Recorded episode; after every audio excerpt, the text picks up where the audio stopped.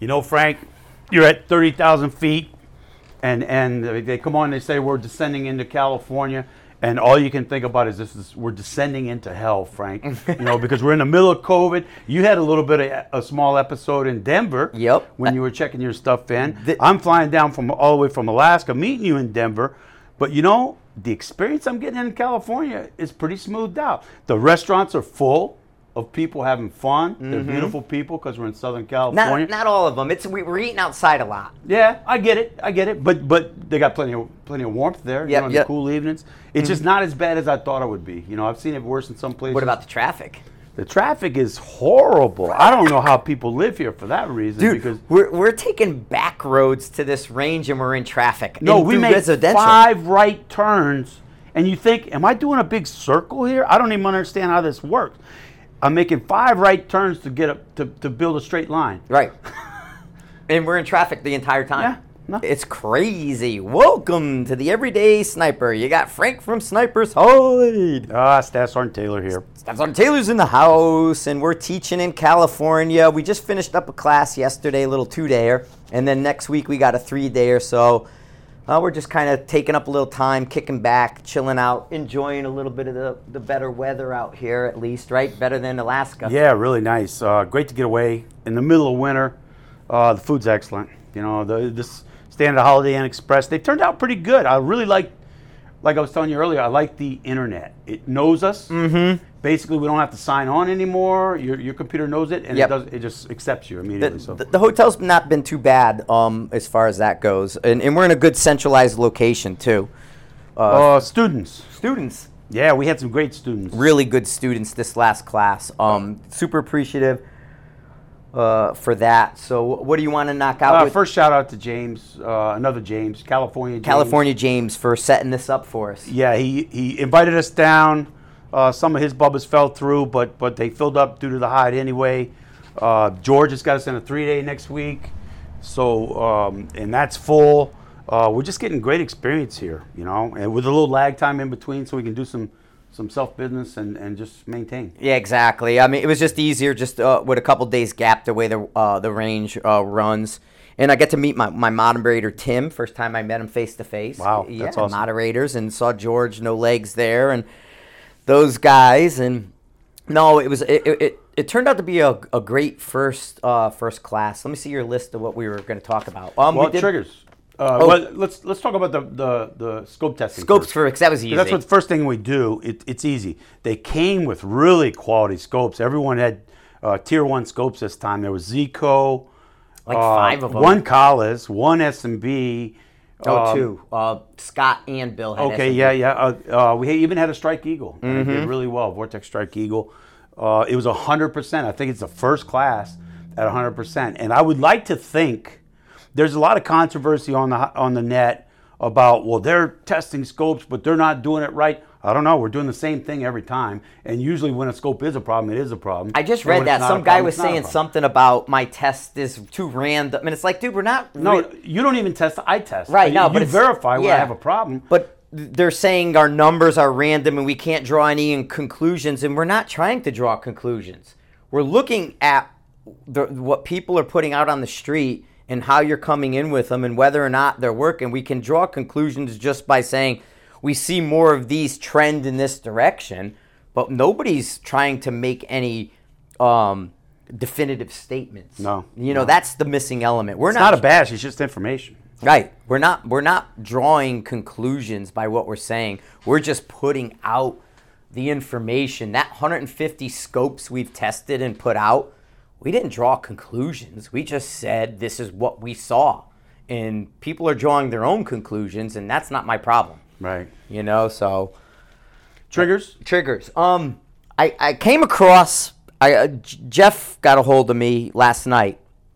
Um, the way you guys, I'm gonna do a video on this too. We're gonna we have to go out one day and do a video, maybe like Monday or something. But the, the way the PRS guys and the comp guys are running the bolt, and Jeff was there, and what I noticed, one the guys work because Nick was another one. They they shoot really fast right? So everybody's going super, super fast to, to, to get to that trigger. So they're going to their position, they're setting up, and then they're racing to the trigger. And what I found with like uh, one of the students initially was he was going straight to the trigger, but he was sort of dancing, hunting, whatever word you want to use, with his trigger finger on the shoe to find placement. And what I noticed was like guys were sliding into the joint. They would kind of get their joint there, and if they didn't use the joint, which a lot of them were, we noticed a lot of joint uh, people because that's where they're running for their index point. And then what uh, I noticed in this particular case is that he was running to his joint and then sliding his finger back and then doing a little dance to find the center point. And what I did is I found an index point for his thumb. And what he's doing now, and, and it's working, I guess, with the MPA chassis, and he had the um, the ACC, is they're pushing the bolt forward with their thumb anyway to get in a straight line and not bind. And as they cam over, It drops his finger, his trigger finger yep, into place. it drops his thumb to an index point to uh, the shelf. You know how they have the shelf that runs alongside in the chassis?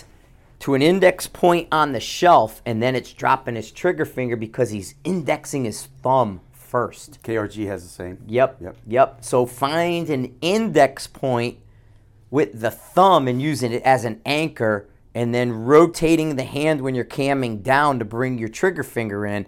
And um, it looked like it was going to be something that, that was going to be pretty darn successful. What I noticed was we had a couple competitors there with uh, a lot of co- competition experience, and I approached them with the the trigger discipline versus speed. You've got to you've got to acquire a trigger discipline and then work that into a faster Yes. momentum, right? But but when you start with speed, I got to get to the next. I got to get to the next shot.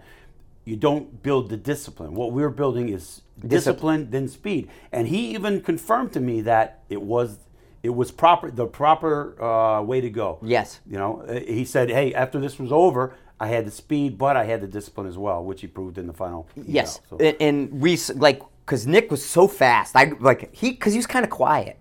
And then when we did that little mini comp, how quick he went from boom, boom, boom, boom. He was like half the time we Yeah, gave him. yeah. But he was so quick to the trigger. Like every third shot, he made a mistake because he was too fast. So then I said to him, I said, dude, you're already super, super quick in your movement. So you're gaining time in between these movements that we gave him. So you have the ability to slow down to, to get to that trigger correctly and have the discipline to press it um, with follow through because your speed in the other areas is giving you that extra two seconds to set the trigger better. right. He was a piano player. Yeah, he's a piano guy, right? Right? He's fast. evidently. So he's good with his fingers. Mm-hmm. Mm-hmm. Um, student quality. Why do you think, Frank? We're getting here. We, you and I've been doing. We're in our seventh year. Why do you think? How? Why or how do you think it is that we're getting such quality students on day one? part of it um because I, I, I, I guess the initial thought would be people are shooting comps but we're not we only see like four in a class I think they're going to the hide. yeah it's the hide it's the it's it's the podcast and the hide it's the fact that we're spilling all of this information and we're just putting it out there without a filter Yeah. so i think that this unfiltered access to information that's quality is is creating that the hide videos are definitely in switching to the supporter where people can access the px and the training we're seeing a lot more people come into the training section now so they're getting access to those videos but i do think it's just the, how much information we're putting out and how public we've been with it All of a sudden, cheek weld. cheek weld Every, I mean, I used to have to Stay get on the cheek, stay on I the used to have to stomp on, on positions and, Yep. and get people to stay on the cheek weld. And I don't think I said anything to anybody. No, not yesterday, this you know? class. Yeah, It- it's Um, just the way. Yeah, so I mean, it, the, the quality students, and it's it's kind of could depend on area too, but the quality of the students for sure um, has improved over the years, And then the equipment too has been like this class, like you said, good equipment all the way. Even the 308s. Look how good those 308s we had. Well, on we had a young girl who weighed 90 pounds, maybe 95. Mm-hmm. Uh, shooting one, a 308. She was getting pushed around pretty good. Dude, she had a was shorty. 16 inch with no break on it. She was getting pushed around pretty good. But even she, we had to do a little dance with the bags. Her bag was too big. So we went down to a little fatty. We Uh, did a lot of dancing with bags again. Yep. Um, even the PRS guys that started with full size game changers, I rotated them in if they were going to use the one bag solution to that pint size. And at the end, we saw a lot less issues with those guys going to that little one versus the big game changers they started out with. Right. You, by the end, by I the call it, final yeah. eval, none of them were using that anymore Right. you know but they did use the pint size and i think the pint size is your only compromise if you want to use a front rest for a rear bag the pint size is like the only one i mean can if you got to have a do a one bag solution in a match and you're only going to take two or so shots can you get away with it yeah because we can get away with a lot our equipment's so good you know but it's not best practice it's not a good look we see a lot more issues with the big bags than we see without Well, we saw the massive recoil issue with a bag change and a little bit of pressure to the rear. Mm-hmm. Yeah. You know, I mean, it was pushing her around. It was pushing her the way uh, a Lapua would push around, a 338 Lapua would push around somebody with not a lot of fundamentals. Yeah, I mean, it was just destroying her. And and what you went through like about four bags with her, didn't you, to Yeah. find the right one Yeah. that fit? Yeah. It- it- it's actually that's starting to matter. We're starting to see that hunt for the perfect. well, she had a tiny hand. Right. and she was with a big fat, you know, a big bag that she couldn't get her hand around and couldn't provide support or a good squeeze on the bag. So we had to just, it was a dance. We had to dance around, but it didn't take long. I mean, we're making it sound like it took two days, but really, she was excellent shot. Yeah, it's more like you know two groups. Yeah. You know, it's not two days; it's two groups. We're see. I mean, we corrected a lot of people pretty quick. Um, this class, these guys were switched on by the end of the first day, all the way down the line. Day two was a breeze. yeah, day two was super easy. We we actually of breeze, we had some pretty good wind, too. Yeah, we had win. Um, mill at 400 uh, in some cases. A mill at mill and a half, up to two mills with the 308s at six up here. And tricky wins. It took me, it, it, well, the first day I'm in the classroom. Second day we're shooting a 100, and we only shot out to like three, four the first day. So f- my very first time being at this range, it took me until about two o'clock on the second day to really start getting what the wind was doing here, and I had to leave the pavilion to go find it. I like that point. I was going to bring that up. I like the fact that you, you, we were under huge cover. It was like a Right. freaking barn. I mean, really, you couldn't even get sun. I came from Alaska, wanted to get Mm-hmm. some sun. I got no sun in two days on the range. But what you did was you marched everybody outside away from the pavilion and said, "Now let's see what the wind is doing." Because at the firing points, it was being it was being You manipulated a little bit you- by this building or that building. Right. But away where it was flowing directly at what eight o'clock. So It was, yeah, 8 o'clock. when we checked it, it was 8 Mm-hmm. It was flowing from eight o'clock across the range, and it was re- easily to get away, get out there. Now you feel it. Oh yeah, now I feel it. And they had a lot of those nice windsock type flags that were standing Mm-hmm. All different out. directions, Yeah, and, all and diff- some of them in straight out, or some of them in different directions. It was really cool. what it required me to do with the wind, um, I could feel changes underneath the pavilion, but the velocity was so reduced. So this wind was anywhere from 8 to 12 in its source. Under the pavilion, it only felt like 2 to 4. And if I really kind of stuck my hand out there a little bit, I could sort of feel the changes as they were happening. But you're getting this skewed perspective. And then the flags are all because of the terrain. The flags are all going in different directions.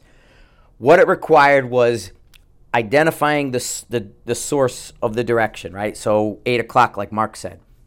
Walking away into the source, doping the source raw, and then taking that and translating that info to the flags. So one of the sectors we teach is wind at the shooter. Mm-hmm. Okay, but if you've got enough instructions there, then that's not it's not going to tell you enough. So Right. you've got to get away from there to see what the true wind at the shooter really is. Yep, and and I explained to the guys because that Pala range is a, a is a comp range.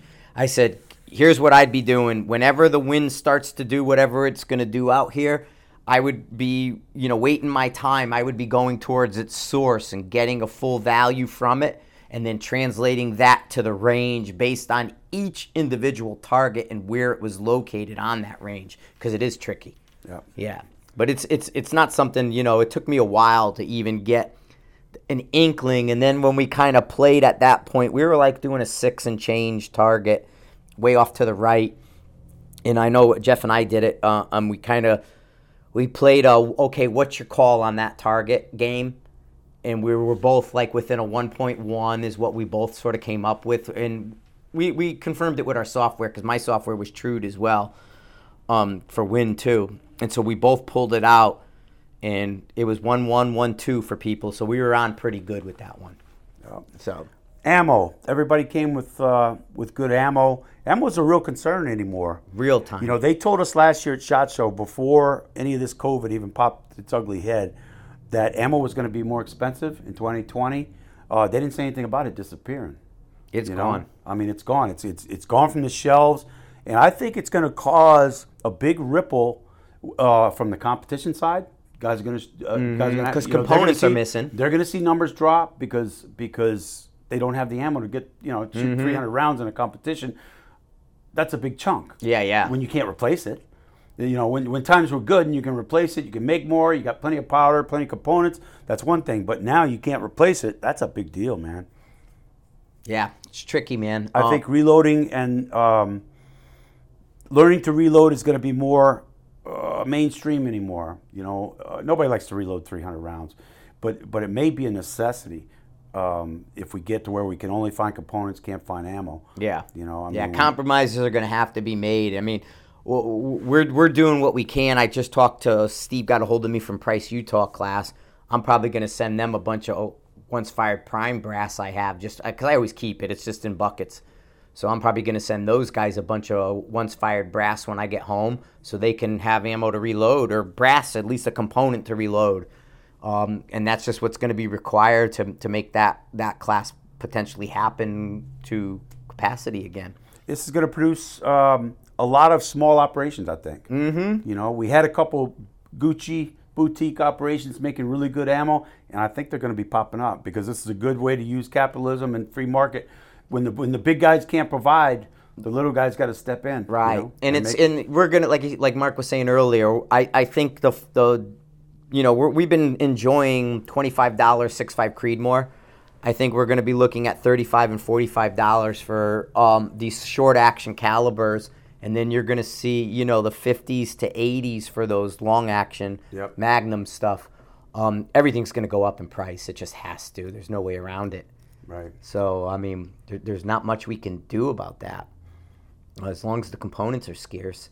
I mean, even Prime just put out like 50,000 rounds, and we crashed their servers last week, and they made those uh, with 140 grain Sierra because there was no 130, which they normally do. So they just wanted ammo on the offer street. something. Yeah, ammo on the street, and that 50,000 rounds went in you know minutes. Yeah, I think it's going to impact attendance. It's going to impact attendance. It in- has in, to. You know, in courses and in and in uh, competitions as well. But I think it, you know, if you think about what we're doing, uh, as efficient as our classes become, we're not wasting their ammo, and we're seeing positive results across the board with everybody.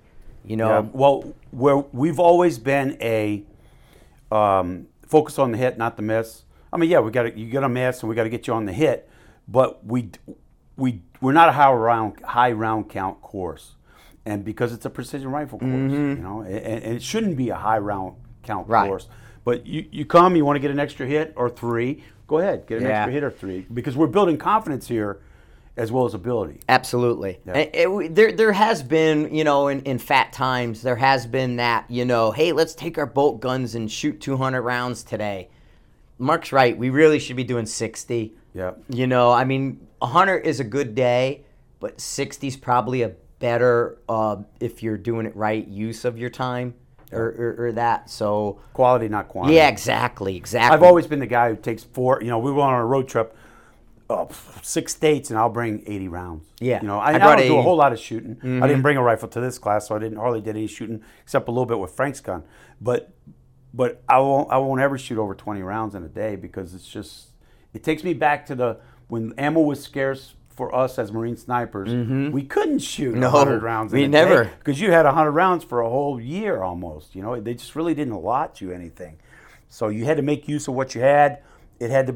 Uh, it had to be a press press break freeze moment for Mm-hmm. you, you know. So That, that that one shot, one- one kill mentality went beyond the mindset of you know that to you know conserving and making sure it matters and not giving away positions and all these other th- things. But like Mark says, it's a precision rifle. You're supposed to be you know solving these problems with one round, not four. Yeah.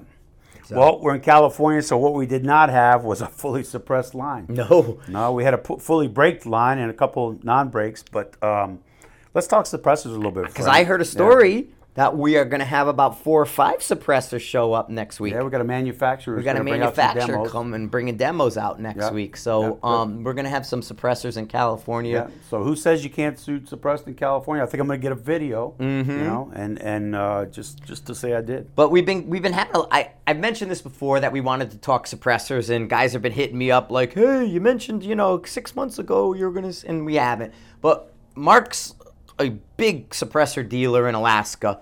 Um, basically, it's what you do besides the insulated clothing. It's more suppressors than anything, wouldn't you say? Yeah, I was I was the uh, first silencershop.com kiosk, Kiosk. in the state of Alaska. And uh, it sounded like a great idea, and it turned into a great idea. Yeah, you know? yeah. And and what it did was it exploded with with the pressure we were putting on students to to uh, further their equipment. Mm-hmm. It's a natural fit. You want you want a quieter, you know, experience. You want a, bit, a little bit less recoil. It just makes for a, a better experience. So I started pushing suppressors really hard, and and now you'd be challenged to find a second time student who doesn't come suppressed. Um, suppressor quality has come up. Yeah, yeah, we were we're seeing good manufacturers now, and and I've been um, there's a little bit of consolidation going on and cleaning up. Like you don't see what Remington stuff with the Gemtech and everything because we we've had some issues with with the Gemtech in the past, especially the spring loaded ones, and and I think you know the market's kind of readjusted. There's um, Thunder Beast is just knocking out great stuff, and I I just saw Ray last week. And, and, and had him um, kind of play with my 22 can a little bit. But they've always knocked out greats. Always knocked out greats. and they're so busy now. It's it, they're way way backed up, you know, which is a challenge. It's it's it's a little bit of a hard sell for me um, because you're telling a guy who wants to come in. The best time to buy a suppressor is a year ago. Yeah. always in Yeah. every instance. The best time was a year ago. Yep. So now I got a guy. He comes in wants a Thunder Beast. I order it up, and it's going to be ten months before we get it, and then then he gets into the game. Yep. You know, so we're finding other solutions. Great companies, Elite Iron. Um, uh, like you well, said. let's you know, go. You, let's talk about um, sort of the elements we like in the cans. We're, we're huge fans of direct thread. all suppressors, all silencers suppress sound. But but the the great quality you want out of it is it suppresses sound, but it promotes precision. Yeah, we And the- repeatability, the- predictability. not all cans are created equal. And it is, I've seen many, many, many, many times where I'll have a rifle that shoots half MOA. You stick a can on it, and now it's 5 eighths or more. I don't want that. Right. If I got a half MOA rifle and I put a can on it, I would almost expect because I'm retaining that recoil A 3/8. a 3 eighths now, an improvement. Um, but the cans, how they move air, the gases, how they're designed, can create negative turbulence too. And the negative turbulence can mess with that bullet, which sometimes why you see baffle strikes the way you do. Yeah. Sometimes you know it, it's pushing things around because the design isn't as straightforward as what people think. And um, I mean, it, it, it there's there's all kinds of negatives that can come out. I've I've always been a fan of no moving parts. Right. On a precision rifle suppressor for a bolt action rifle, Mm-hmm. we understand that in a military or in a um, you know a, a more dynamic world, you've got to have a latching system to keep it on so that it's not working itself loose in a, in a firefight. For In- instance. in a lock, right, right. that. Totally get that. But these are also not long range precision rifles generally. You know, um, I'm just been a Well, but there's a reason, like the Titan, the ones, the the the one that has been used recently up until now, New Thunder Beast. But the Titan is one of the ones that gets used all the time in the military. Dude, it's three grand because it is meant to do all the things you're talking about while have a latch on it. And it is a great can, and they use it for all the calibers, but it's super expensive because it has to work right. Yeah, and, it's the been military tested. will pay that. Yeah, and it's Yeah, been tested. Consumer won't pay that, but the military will pay Right. And and so there's that kind of stuff that you have to look at. But for us on the civilian side and what we're doing, there number one, I'm going to tell you there is no such thing as a QD with a suppressor after you've shot it. If the thing's hot, too hot to touch, you're not unlocking it when it's that hot because that latch gets just as hot. Right. And when you go to touch it, so you're in in you know that's why guys melt gear with like the AR cans especially. You'll see um, door kickers and guys with ARs because those cans get incredibly hot. They'll put the stuff down and melt their nylon.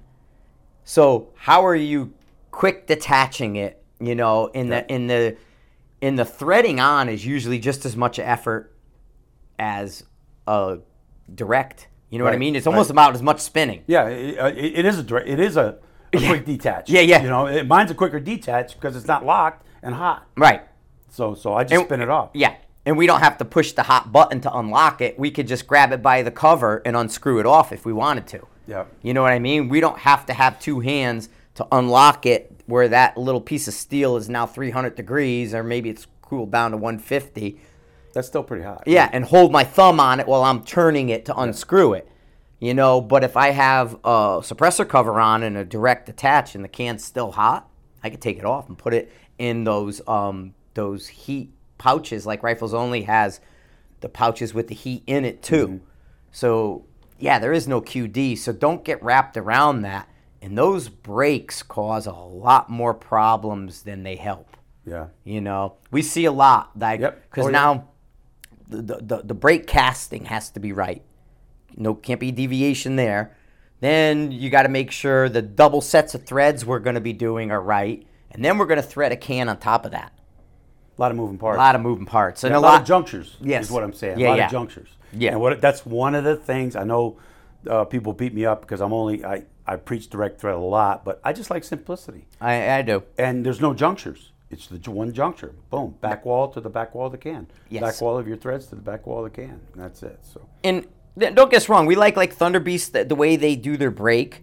There, there, there's there's a benefit to that that that big bowl design that they have to kind of cup in and align it. it is a direct thread because Yeah. you're mounting the brake onto the. and, and the that's what they do. They put the brake like a direct thread for them is the brake welded inside of it. Yeah.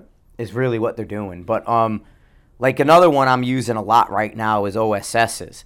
And I've gone and not the original ones that sleeved and went for the ARs, but I'm using their new models. And um, I have from the 338 titanium down, and they do reverse threading from the brake, which I like. So it's gonna it goes opposite. The brake's pretty generic. Like if you're gonna shoot it with it off, you're not gonna get a lot of benefit out of it. But it's a simplistic design, and it's a good lockup, and it has that same um, indexing property like a Thunder Beast would have. And and I and I think they're pretty good can. But there's some of those brakes out there. I just ugh. Yeah. I, I, I, I mean, even my good Surefire on my Gladius, the brake's wrong.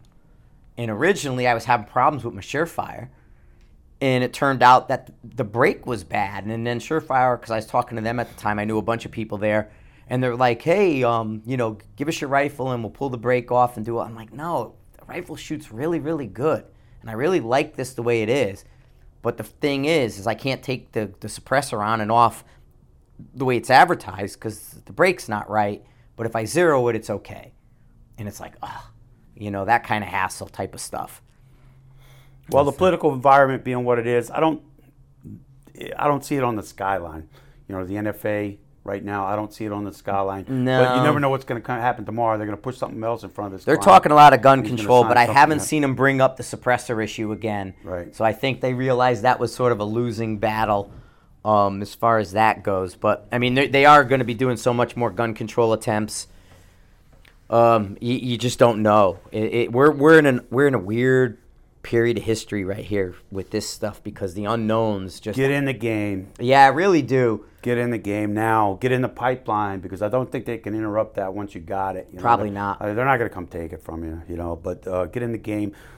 Uh, SilencerShop.com. It's been a. It's wonderful. They're all over. You know, they're advertising on the Hide now, which is great. Mm-hmm, Yep, they're And- on the and- Hide. and um, I think it's just a wonderful company. It, it it's overly simplistic. It's really easy. Guys come to me cold off the street. Man, I hear this is a really daunting process. No, it's really not.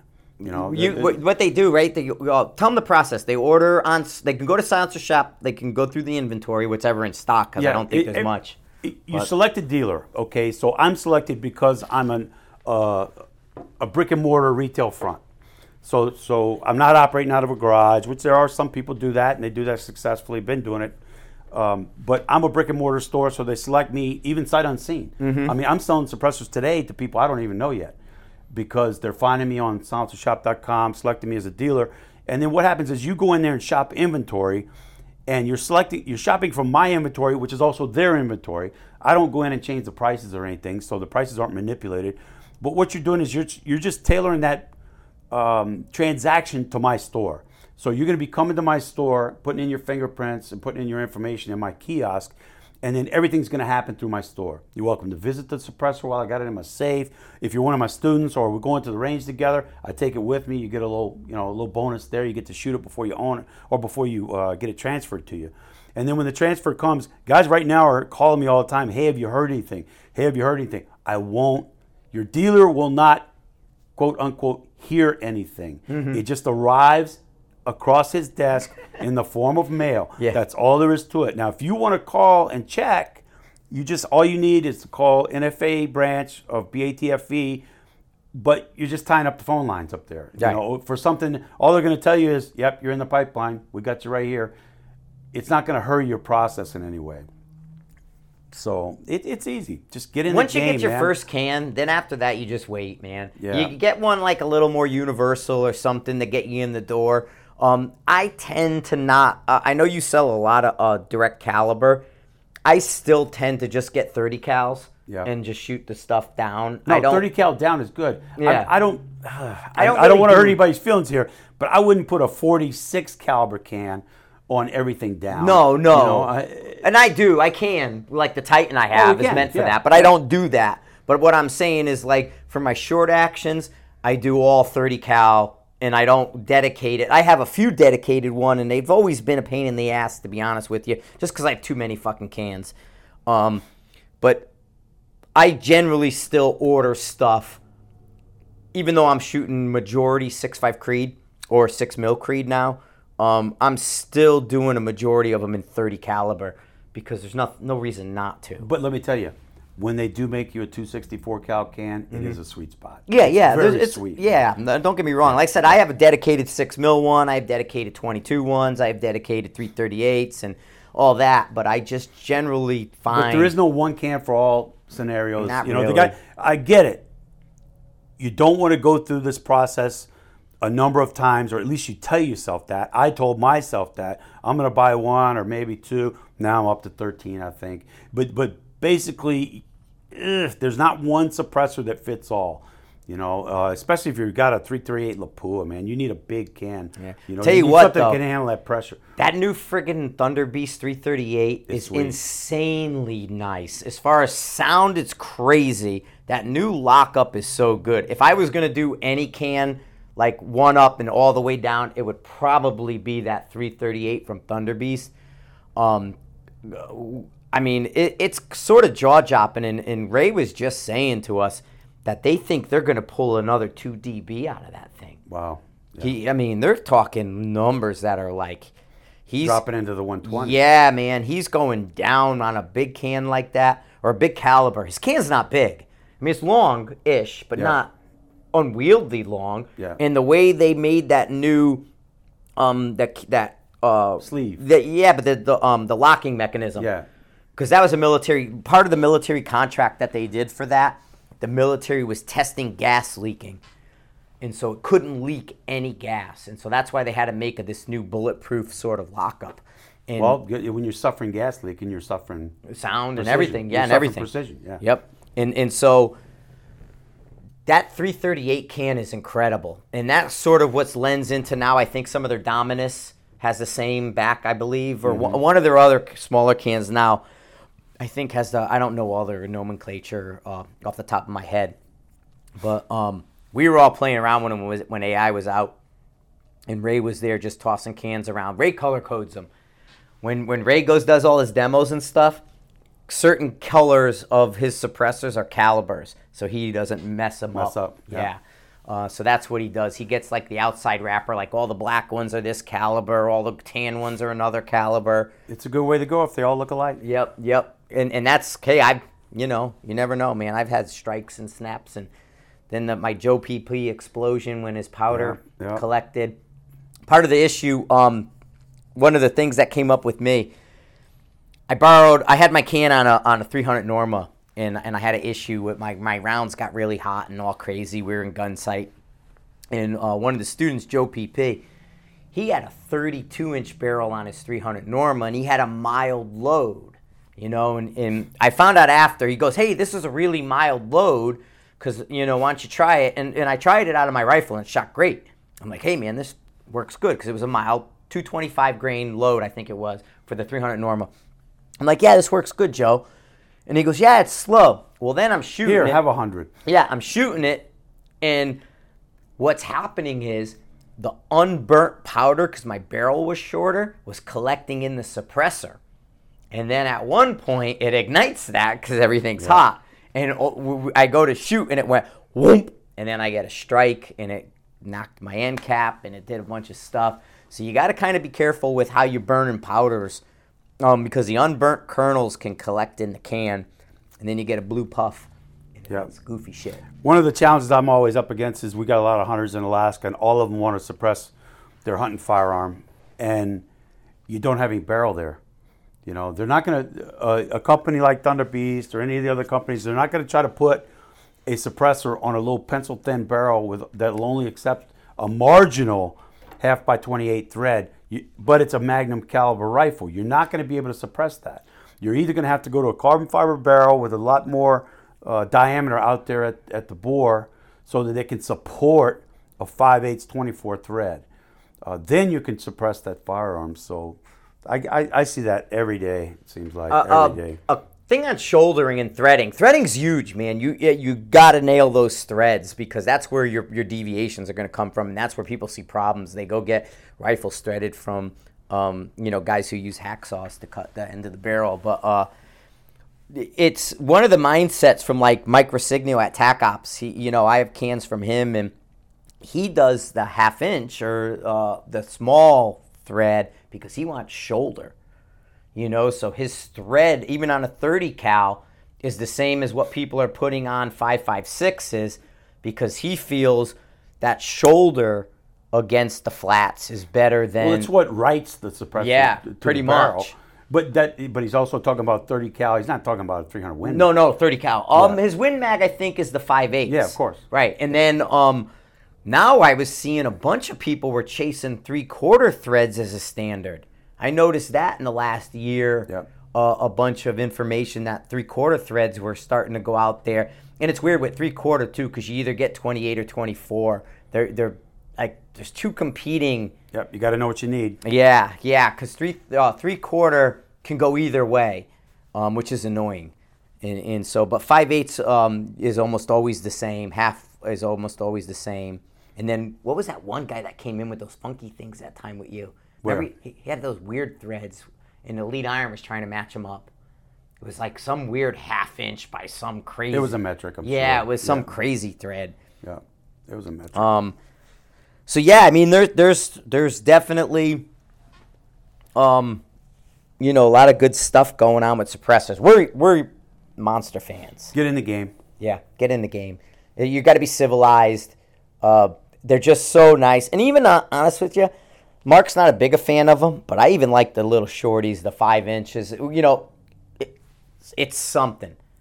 And so I, I don't mind the, the five inchers uh, at all, especially too because a lot of times my barrels aren't much over 20 or 22, where yeah, I could suffer a, a seven or nine or longer, But to me, it's like, ah, keep the whole package short and put a five inch on Right, it. Right, right.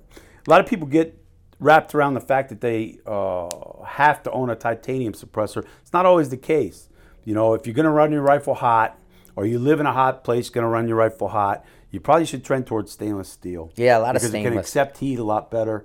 Uh, I know that the titanium, and I'm not a I'm not a, a wizard like Ray, doesn't want to be over seven eight hundred degrees. You know, so if you're going to be running that sucker super hot, you need to get a, It- a trend toward. In minutes, man, it gets to 300 fast. Um, just so you guys know, you got to have a suppressor cover on it. That's Mirage. I mean, think about this too. What Marc talking carbon fiber barrels a minute is, um, you know, you got the suppressor out there. You shoot five rounds. You start to see the, the heat coming off of it in the Mirage and the scope because you got a 25 power scope behind it. Well, if you got a carbon fiber barrel too, I mean, that's now 20 plus inches of a heat sink Of heat sink. in front of it. So, I mean, those stories of like those things walk in and move, that's not what's happening. That's the heat coming off the barrels and the suppressors distorting your image. and distorting your image and then screwing it up and people just trying to shoot through it. I'm always amazed in classes.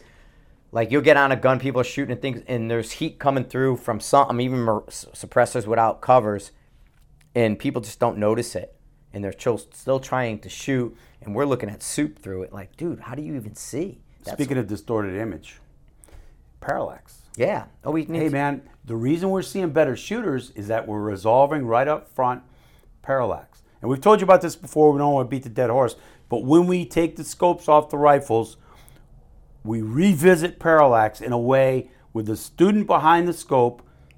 He or she induces parallax, sees it, and then takes it away.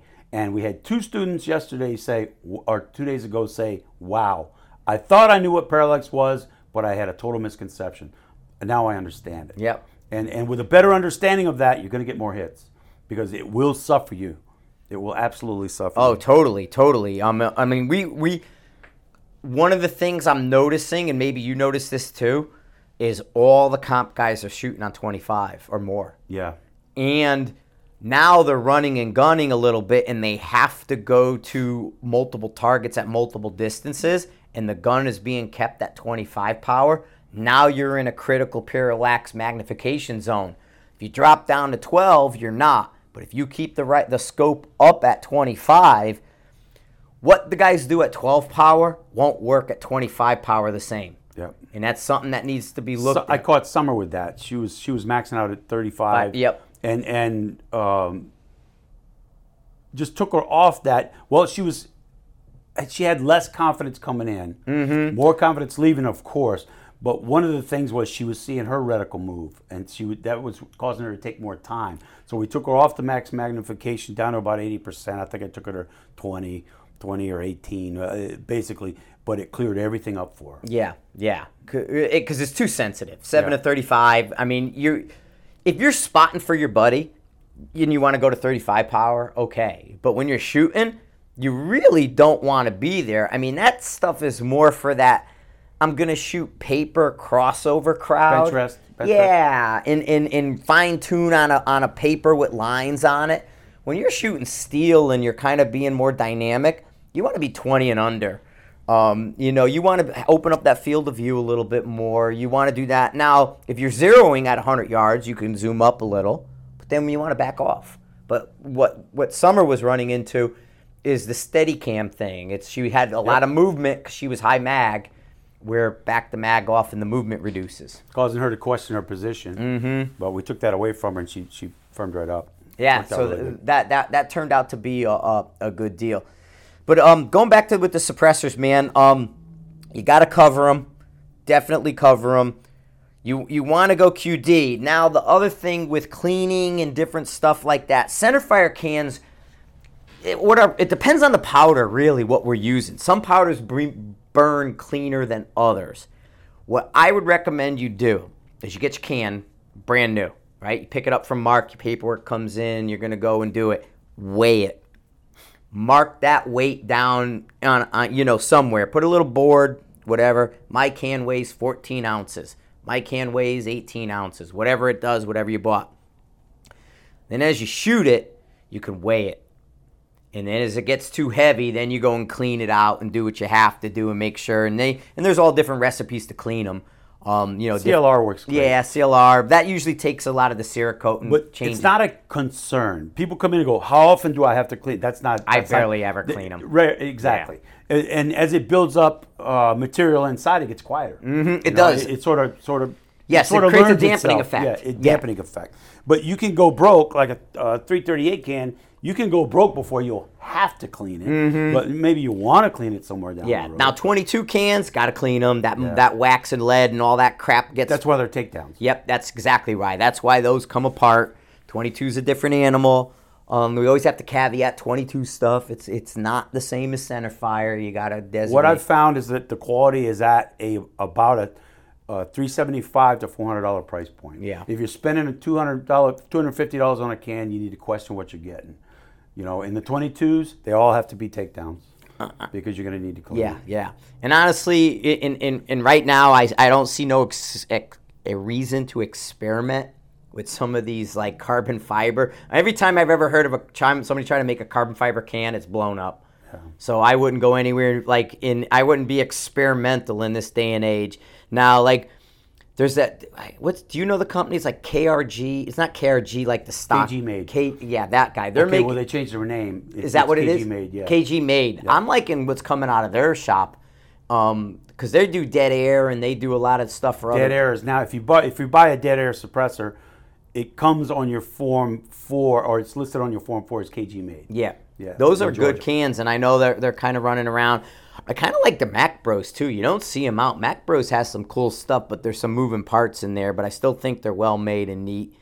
Um, he, he they do some really cool shit over at. Said, every time I mention this, Mac Bros is sort of that hidden kind of cool place. You know I'm an Elite Iron fan. Yeah, Elite Iron's good stuff, And man. I sell the shit out of them. Well, and you specked out one because we couldn't get. Talk about like the availability ran down. We ran into availability. Yeah, I ran into availability problem. I had a lot of students. They all wanted in by next summer, and uh, Thunder Beast couldn't provide that because they're so backed up and because their quality is so good. I went to Dale Polling at Elite Iron and said, "Hey, man, can you provide in like a six or eight week time period?" Absolutely, I'll work with you. He's always worked with me real well, and you've come to know him now Mm-hmm. too. And and um, I'm selling the shit out of Elite. He's Iron a good can. I like his can. They're nine mil suppressors are excellent. The Yep. Battle Dog uh, 556s and, and 30 cals are excellent. But what I tend to buy is the STFU light, and um, because it bridges the light, uh, 30 cal type. Mm-hmm. well, and you needed to cross wants. over into 300 Win Mag for And your. he did that for me. He- Yes. in his catalog, he had it listed as a 30 6 max, but I said, Dale, you know this thing will run 300 Win Mag. So he took it out, ran 100 300 Win Mag through it, and showed me a picture of the brass and the suppressor. And basically, so now he's going to change his spec, and it will carry you up to 300 Win Mag. Yeah, it's yeah. a solidly built suppressor. Just because, like a lot of the guys up in Alaska, they hunt with 300 Win Mag, and so it's a really common cartridge up there. So when a 30 cal can, you want to go to that, and then you you do have to look at those specs, man. Like I mean.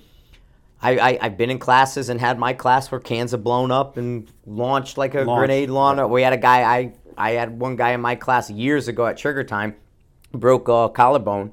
Uh, he had a Desert Tech with an 18 inch barrel, 338, and then put a can on it that wasn't rated for it. They wanted 22 minimum, and he went 18, and it, it sent the baffle stack flying 450 yards. you have to pay attention. Yep. And especially with these big calibers now, where you got the Norma, you know. The, Well, and people are trying to suppress the 375s and the big yeah, shit. yeah, yeah. And it's a heavy, Yep. it's a heavy powder load. Yeah. and it, the can's not going to a 46 cal compromised suppressor is not going to take a 375 uh, CheyTac. You'll- it- when, It'll when, take it for once, Right. But it's probably not going to on your second shot. It's probably not going to be pleasant. And and when those baffle stacks launch, it's basically you just shoulder fired a mortar. Yeah. Your shoulder don't work. you know, and I seen it firsthand. It was funny too because I was on glass. And the guy shoot, and I said to him too. I said, "Hey man, that can's not rated for that. Are you sure?" And he's like, "Yeah, my load's down a little bit." He said, "Well, we're only it's only it was a short class two day, and we were doing 200, 300, the 400 yard line like his fourth shot. Sounded funny. I looked at him and everything looked normal until he turned. Because I'm like, I heard a foam, but I didn't see the baffle stack shoot because it didn't make it far enough to where I was looking. And um, It went 150 yards, not 450. And and so I looked at him because it sounded weird. And I looked at him and he kind of turned and his face just went flush and his shoulder dropped and he had broke his collarbone and it was like, "Ow, sorry, dude." But I mean, I've seen it and and, and, and it's ugly, man. So I don't know. Um, like I said, I, I like simplicity uh, simplicity when it comes to the suppressors, but I also hella love a suppressor too. So that's it. What else we got on our list? Anything we're almost done? Nope, list is done. Is it? Well, we're there, man. Um, thank you guys for listening. Thank you for sharing it. Thanks for commenting. Marc and I will be talking again in a couple days. Uh, we'll probably do one just before we, we split out here, and um, because we'll be doing the class. But I appreciate it, and we'll Big ta- year coming up this year. a lot of travel, man. We're, well, Let me tell you where we're going. Yeah, you- Okay, since we got a minute, let me tell you where we're going. I know we're at 50 minutes, but let me tell you.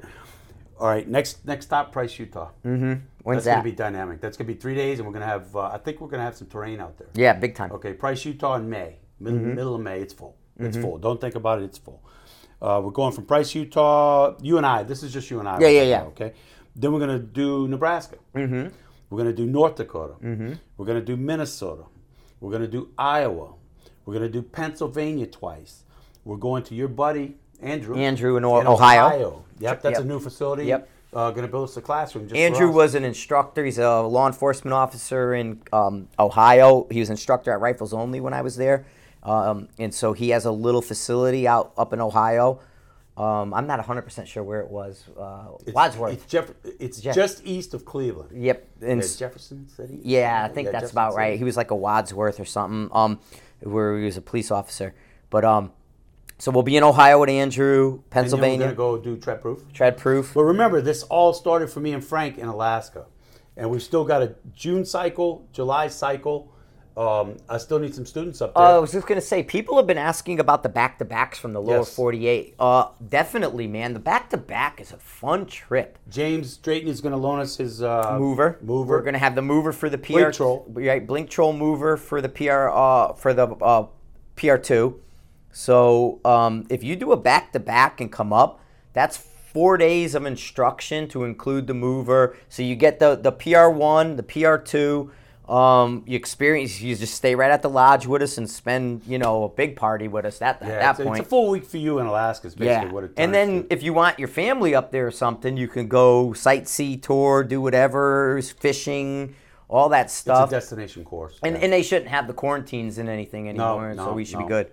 Matter of fact, they just dropped it off. You don't have to test at the airport anymore. Okay, so you're golden. Yeah, Um, money. Um, but yeah, we got a lot of stuff. I still haven't done the mile high stuff, but I'm gonna I'm gonna cherry pick that a little bit, and and I may try to uh, see what's going on with that. All of our courses are listed on the hide. Yeah, snipers high training training. opportunities for them. Yep, Is that what it's called? Yeah, training. opportunities. Um, all of them are listed there. I think it's just training, isn't it? Contact me at uh, or contact us at at sniper hide snipers hide training at gmail.com. Yeah, training course announcements. Training Training, course, course announcements. There you go. And and so um yeah, I mean uh, the hide has it all there. You can it's in there's filters too, but if you go down in the middle of the page, training course announcements. I tell people too, if you want to talk to someone like that and you want to get some details from Alaska, when Marc's up there, you can call Wiggy's Alaska. He's there. Either call Wiggy's Alaska or email me at Alaska Precision Rifle Course at Gmail. Yep. It's easy. Yep. And, and, and But we'll- come see us. We have a great time. See us somewhere. We have a great time. yes, appreciate it, man. Thanks. Bye.